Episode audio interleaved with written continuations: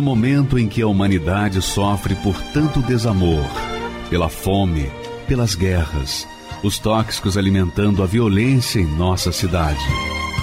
Esta emissora traz até você momentos de amor, paz e alegria, através de um programa feito com carinho para o seu coração.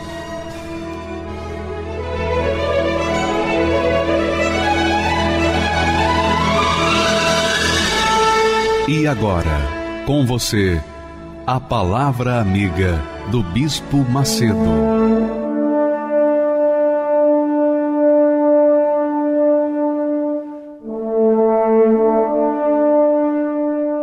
Olá, meus amigos, Deus abençoe. Que o Espírito Santo venha iluminar o entendimento de cada um para que possamos entender a vontade dele para cada um de nós. E aí está o grande segredo da fé inteligente, porque a fé inteligente aplica a cabeça, a inteligência naquilo que está escrito e faz obedecer o que está escrito. Quando a fé é emotiva, a pessoa fica sensibilizada e parece até que a fé dela está à flor da pele, mas não, é apenas uma emoção, é apenas um oba-oba que passa, acaba, igual o relacionamento que as pessoas pegam na rua. Tem aquele relacionamento, gostou, viu, gostou, levou, pronto. E depois devolveu, não quis mais.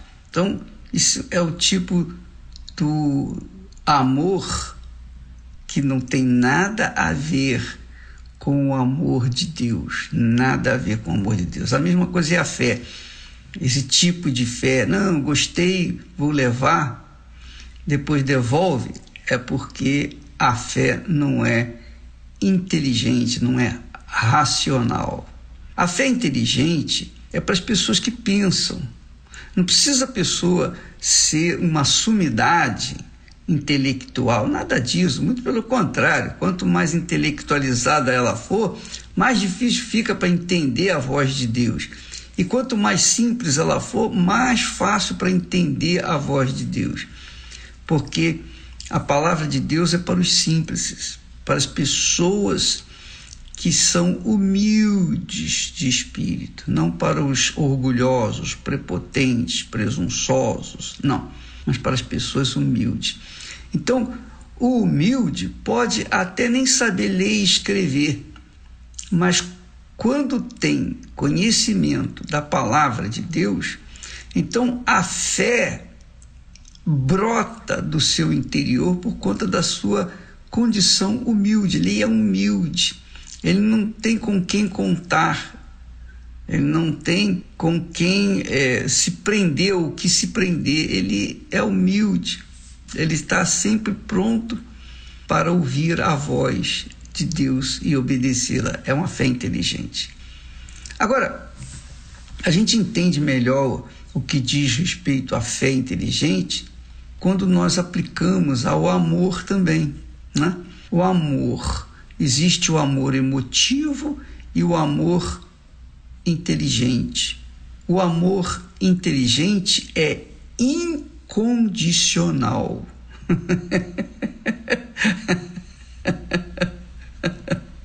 a pessoa. Eu sei que muita gente. Ah, eu não, eu não concordo, bicho, né? de jeito nenhum. Tá bom, você não concorda, mas é o que eu aprendo nas Sagradas Escrituras, é o que a Bíblia se me ensina. é mesmo? É. Você leu o texto conosco de Ezequiel, capítulo 16, leia ele inteiro, inteirinho, você vai entender o que Deus fala como Deus se exprime, se expressa, a sensibilidade que ele tem para com as condições humanas, ele é generoso, ele é bom, ele é bondoso, ele é amor. Então, o amor dele é incondicional. O amor de Deus é incondicional. Quando João fala lá que Deus é amor, é isso mesmo. A essência de Deus é amor. Ele é incondicional. O amor dele é incondicional. Por isso ele é sofredor. Por isso Deus sofre. Porque o seu amor é incondicional. João fala sobre isso, não só nas suas epístolas, mas também no Evangelho, quando diz que Deus amou ao mundo de tal maneira, de tamanha maneira, que ele deu o filho dele. Ele deu, quer dizer, o amor de Deus inteligente, incondicional ele deu o filho dele, mesmo sabendo que muito poucos iriam aceitá-lo, que é o que tem acontecido. Mesmo assim, ele de forma incondicional amou, e o amor de Deus está ligado ao verbo dar. Deus amou o mundo de tal maneira, de forma incondicional, que deu, deu o filho dele, o único filho ele deu, para que todo que dele crê não pereça, mas tenha a vida eterna. O amor de Deus é incondicional, por isso o apóstolo Paulo acrescenta dizendo que o amor é sofredor. O verdadeiro amor é sofredor. O amor incondicional, o amor inteligente, ele é sofredor. Por isso ele diz: o amor é sofredor, é benigno. O amor tudo sofre. Olha só. O amor tudo sofre. Mas não é porque sofre que ele vai deixar de amar. Não, ele continua amando. Nesse capítulo 16, capítulo 16 de Ezequiel, você vê o amor incondicional de Deus para com aqueles que um dia ele restaurou, resgatou e fez deles novas criaturas, mas por conta da ingratidão, por conta da, enfim, da condição de amar mais o mundo do que propriamente Deus, a pessoa vira as costas para ele, que é o que acontece normalmente. Acontece muito. Mas o amor, o amor inteligente, ele é sofredor.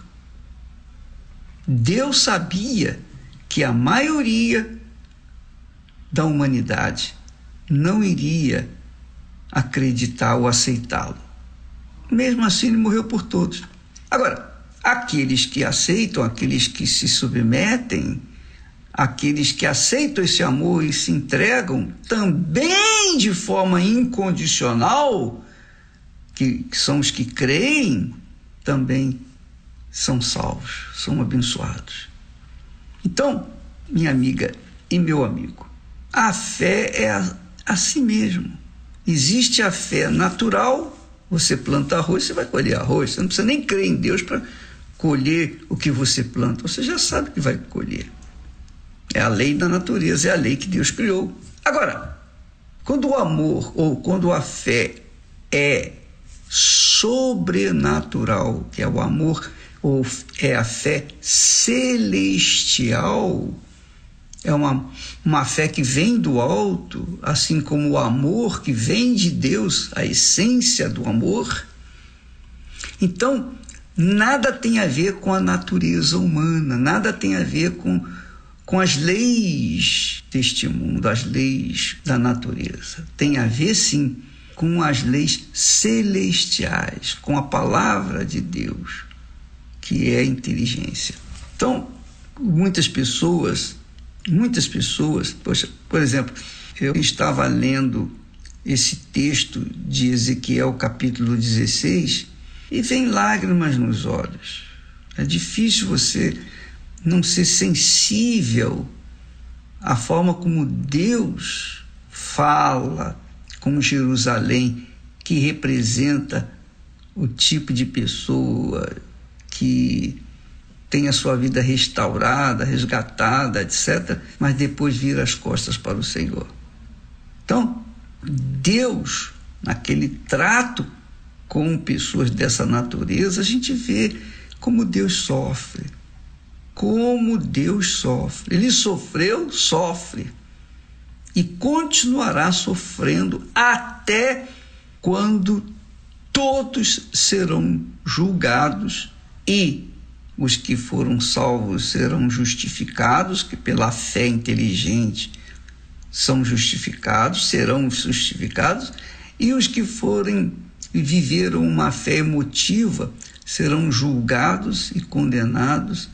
E aí sim, quando finalmente nós todos entrarmos no repouso de Deus, isso vai acontecer. Ah, se vai. Eu mal posso esperar.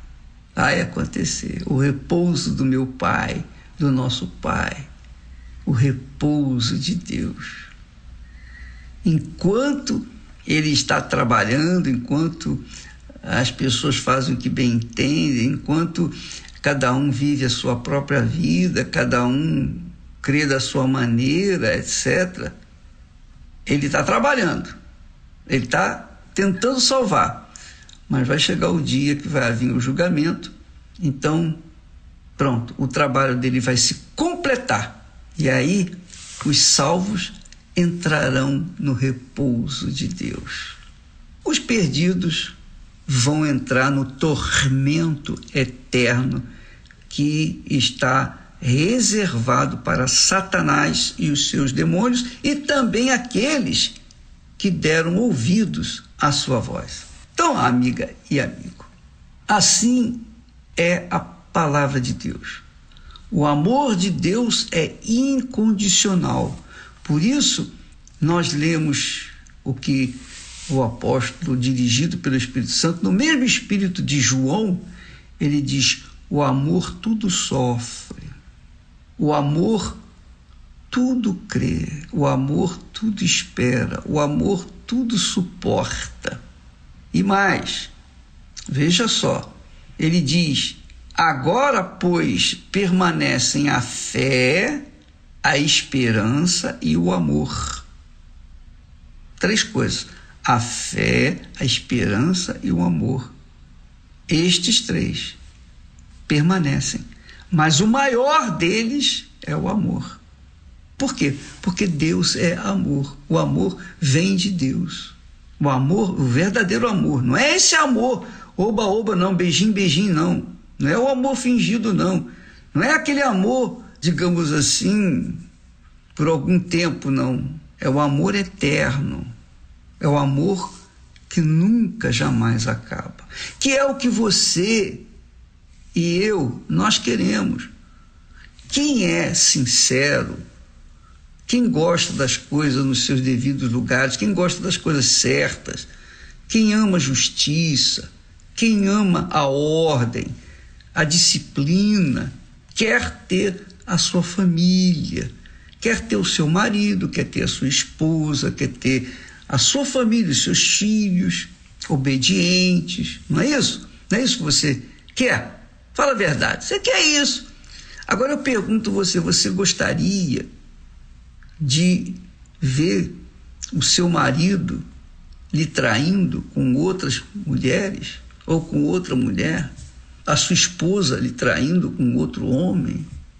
Você gostaria disso? Não, isso aí é desordem.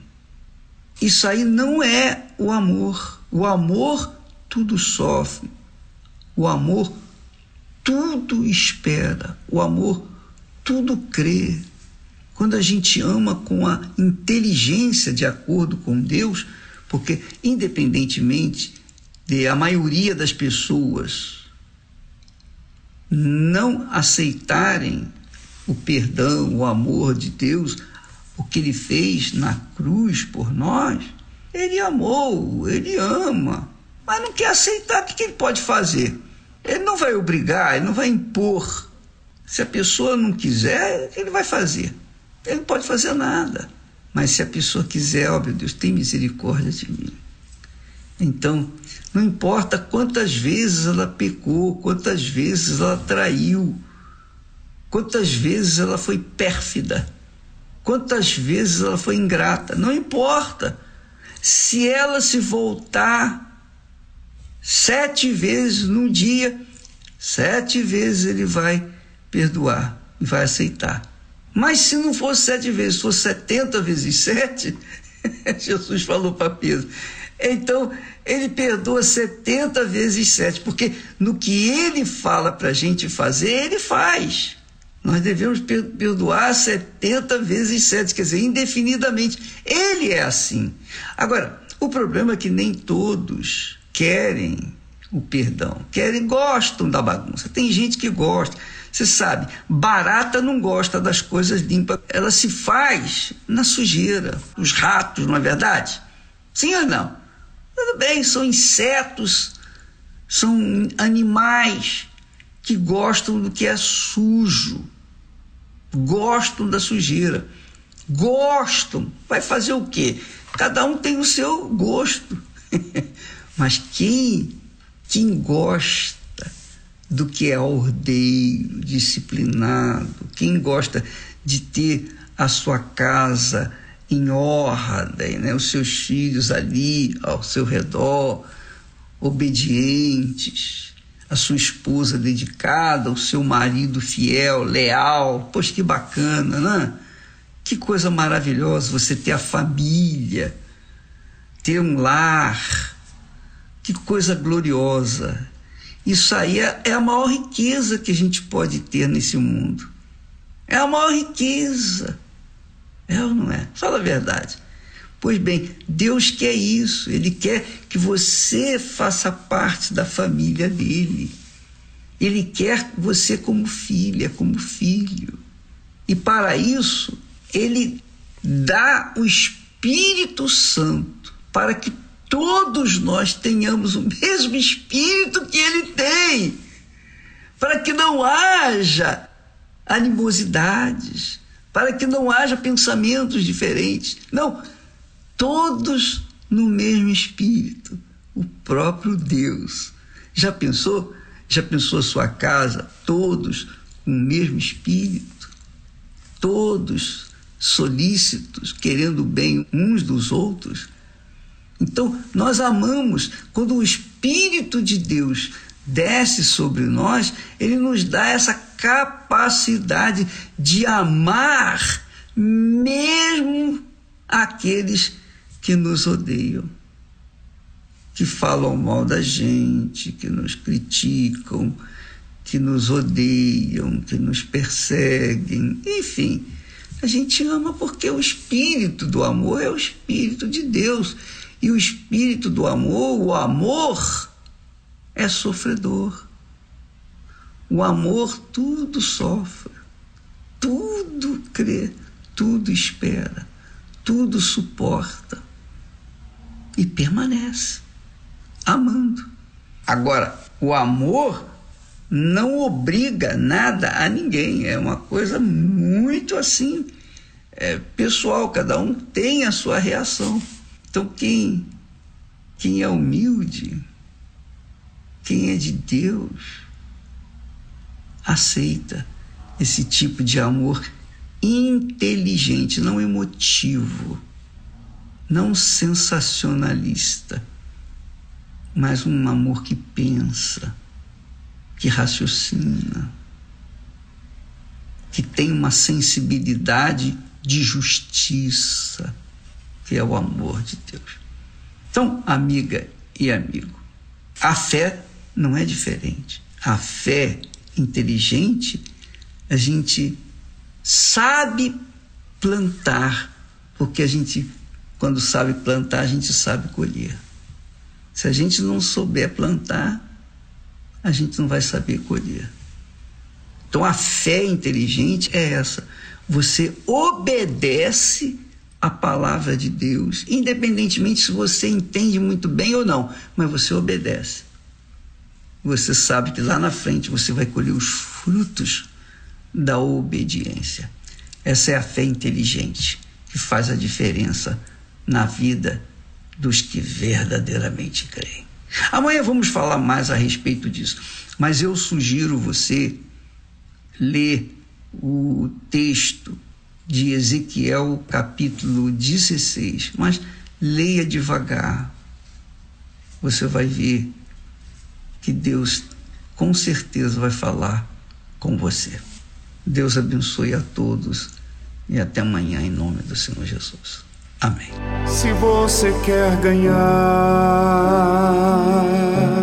tem que saber perder.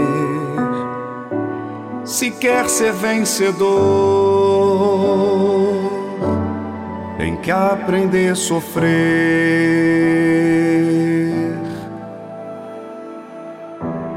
O caminho é estreito que te conduz para a vida mas a porta larga não te traz prazer. Eu te dei a fé para você lutar, como dei seus pés para você andar. E quem não quer ouvir não tem direito de falar você quer pedir, primeiro tem que dar.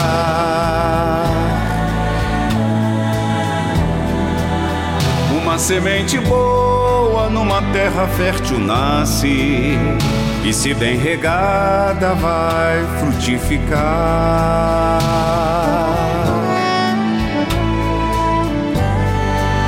E quem quer perdão tem que perdoar. Quem quer ser amado, aprenda a amar. Eu sou que sou o autor da vida. Se você quer me conhecer, tem que me oferecer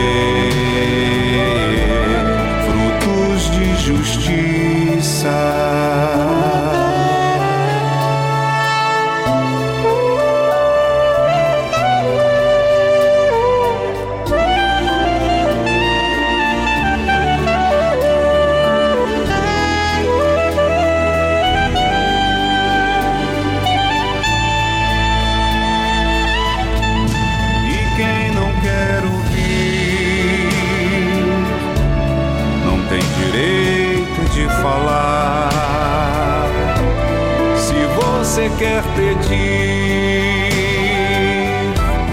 primeiro tem que dar.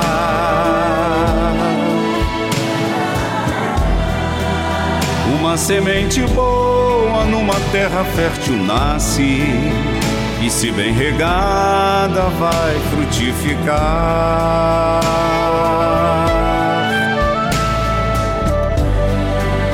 E quem quer perdão perdoar. Quem quer ser amado, aprenda a amar. Eu sou que sou o autor da vida. Se você quer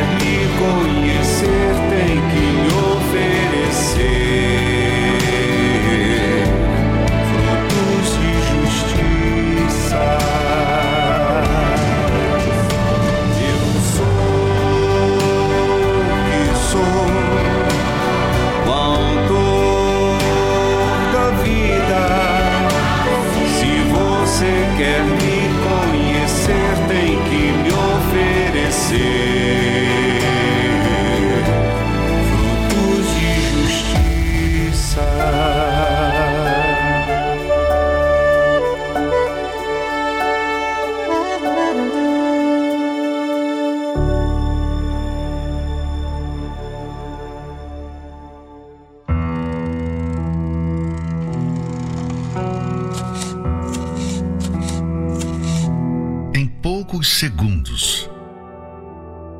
Só de olhar esses pratos, dentro de você, mais uma vez, foi acionada uma de suas partes mais vivas a sua vontade. Somos assim. Desde o primeiro ser humano que pisou neste mundo, nossos sentidos a todo momento anseiam por satisfazer os seus inúmeros desejos. Porém, nossas vontades nem sempre nos trazem o melhor. Pelo contrário, na maioria das vezes, o desejo vem pelo que nos dá mais prazer, mas que menos consegue nutrir nosso corpo. Hoje, cada vez mais, as pessoas têm se alimentado mal. E se fazem isso com o corpo que vem, quanto mais com a alma que não conseguem ver. E o mundo oferece o pior tipo de alimento. A alma, em profunda desnutrição, continua faminta, desesperada por algo que lhe traga vida. Mas qual é o verdadeiro alimento para nossa alma? No deserto, depois de libertar o seu povo da escravidão, Deus o sustentou com o maná, o pão do céu. Um alimento nutricionalmente tão completo que apenas com ele o povo de Israel viveu forte e saudável por 40 anos. O maná era um símbolo da palavra do Altíssimo o sustento do próprio Deus. Mas esse maná, para ser eficaz para a alma, deve ser consumido todos os dias e ser plenamente absorvido. Que você faz com o maná que recebe que define o que ele fará com você. Ele está na estante da sua casa empoeirando? Ou está dentro da sua mente e de seu coração, enchendo sua alma de vida? O que tem feito com a palavra que tem ouvido? Você está recebendo um banquete para sua alma. Aproveite enquanto tem a chance. Em breve haverá fome neste mundo. Uma fome tal que ninguém será capaz de suprir. Eis que vem dias, diz o Senhor Deus, em que enviarei fome sobre a terra, não fome de pão, nem sede de água mas de ouvir as palavras do Senhor. Correrão por toda parte, buscando a palavra do Senhor, mas não a acharão. Quem tem depressão, a gente não tem o controle da nossa vida. A gente não tem o controle da nossa mente. E muitas pessoas chamam a gente de louca. Mas não é uma loucura. Quantos dos seus sonhos se despedaçaram por feridas ainda não cicatrizadas? A minha depressão começou na minha infância, né? Uma pessoa da família, ela mexeu comigo, né? Ela, eu sofri um abuso não consumado, é, passava a mão em mim, né? E eu me sentia muito desconfortável com aquilo. É, eu começava a chorar, eu, eu tremia. Então eu carreguei essa marca dentro de mim. Durante uma semana que eu fiquei afastada, um tempo afastada do trabalho, fazendo tratamento, eu não comia, eu não bebia, eu não fazia as minhas necessidades fisiológicas. Eu queria morrer. Eu queria fazer qualquer coisa para morrer. Descubra como se curar de uma vez por todas. Eu não tenho palavras para descrever como é que foi aquele dia. Assim. É... Mas imagine a depressão saindo, né? Muita gente pode achar assim, nossa, mas saiu na hora, saiu na hora. Participe do evento Da Ferida à Cicatriz. Neste domingo, 21 de maio, às nove e meia da manhã, no Templo de Salomão, Avenida Celso Garcia, 605, Brás, e em todos os templos da Universal.